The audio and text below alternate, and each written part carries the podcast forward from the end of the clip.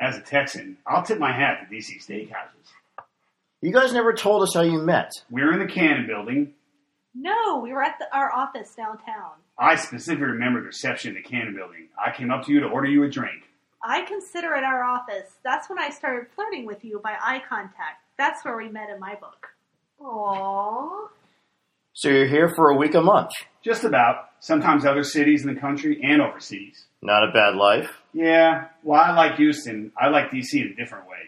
DC has improved greatly since I left the administration eight years ago at the end of that administration. You're at a different stage, too. Yeah, although I thought I was all that with a presidential appointment and a PhD from Rice. PhD diploma dropping here is like bragging about a vocational certificate. People are like, really? I got one of those before I went to law school. I guess my bachelor's from Western Michigan is like a GED here. Uh, he set the context. I replied. Anyway, Doug, did you go straight to Houston after that last change in administration? Yes, I went into a consultancy with ano- another administration guy and a former Senate staffer.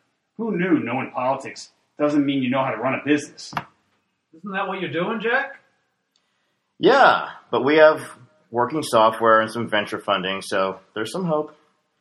I'm going to business with some other Hill staffers. Yeah, Melissa told me. The main thing I'll say is once you leave your job, you may have a network, but your DC status is gone. That sounds like one to grow on. Yeah, I was the biggest jerk in the administration. I internalized my job titles special assistant, deputy director, then director. I got deluded with fake power and wanted everything to go through me. Getting forced out in the transition and trying to hack into the private sector with a clean business card was very humbling.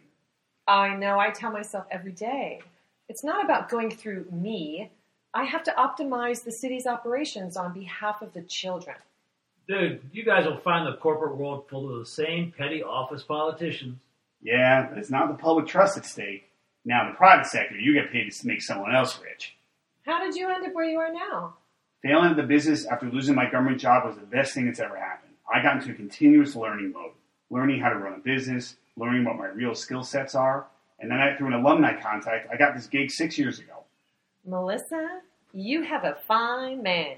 Do you prefer hanging out with Doug here or in Houston? That's a really good question. Home field advantage aside, I kinda am partial to the compactness and density of this place, but I like the conversation in Houston more. And this city will change with the new regime. I suspect a culture of superficiality will move in. I fear you are right. Out with intellectualism and in with beauty. That will be hard to adjust. Oh, not really. Beauty can be fixed with a quick chin job and lipo. Degrees can take years, $100,000 worth of debt. Oh. Oh.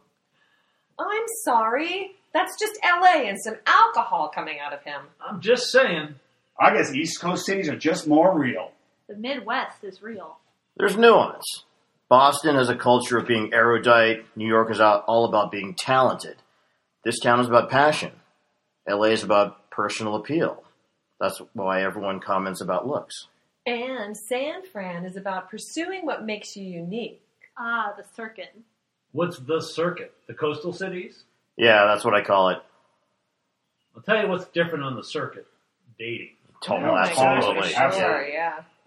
In Houston, being single at my age is suspect. Without my kid and having been married, people think there's something wrong with me. My last post was in Phoenix. People just don't get it, the coastal life. People expect so much in a partner out here.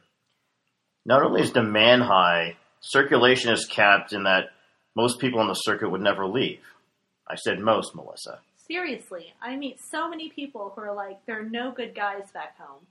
Oh, yeah, we talked about that before. I think it's more any guy who would stay here and not come to the circuit doesn't have my values and lifestyle. What I find here is classism by education. I think college is a socializing experience in addition to a mind bender, so dating usually sorts out that way. You know, back when I lived here, I focused on Republican women. Things got ugly, usually on the first date with a Democratic woman. We are such a minority that we stick together. But when a lobbyist guy dates and gets engaged to a low level staffer or an enlisted woman in the military, women in my peer group get kind of mad. There's a lot going on there, I suspect, but mainly the men are in limited supply and they're competing with women who, frankly, could be working for them. That's classism distilled. Doug, what happens when the roles were reversed? The woman marries down. People assume she's controlling, especially other women. That may well be true, but women can be agents of sexism too. Look, Ruth, these are your friends, so I can say this. You seem more inquisitive about the actresses and publicity reps I've gone out with than lawyers and doctors. I'm curious since they're different from what I know. The professionals I get, I'm one of them. Simply put, I've been in DC three years. I'm 41. I'm recently single. My friends are single, and they're good men. Right? They're good men? Yeah, they're good guys. So why do DC women talk like looking for good guys like they're on an Easter egg hunt? Do we look like Easter eggs? We're right here. Please pardon me if I don't feel that sorry for professional women.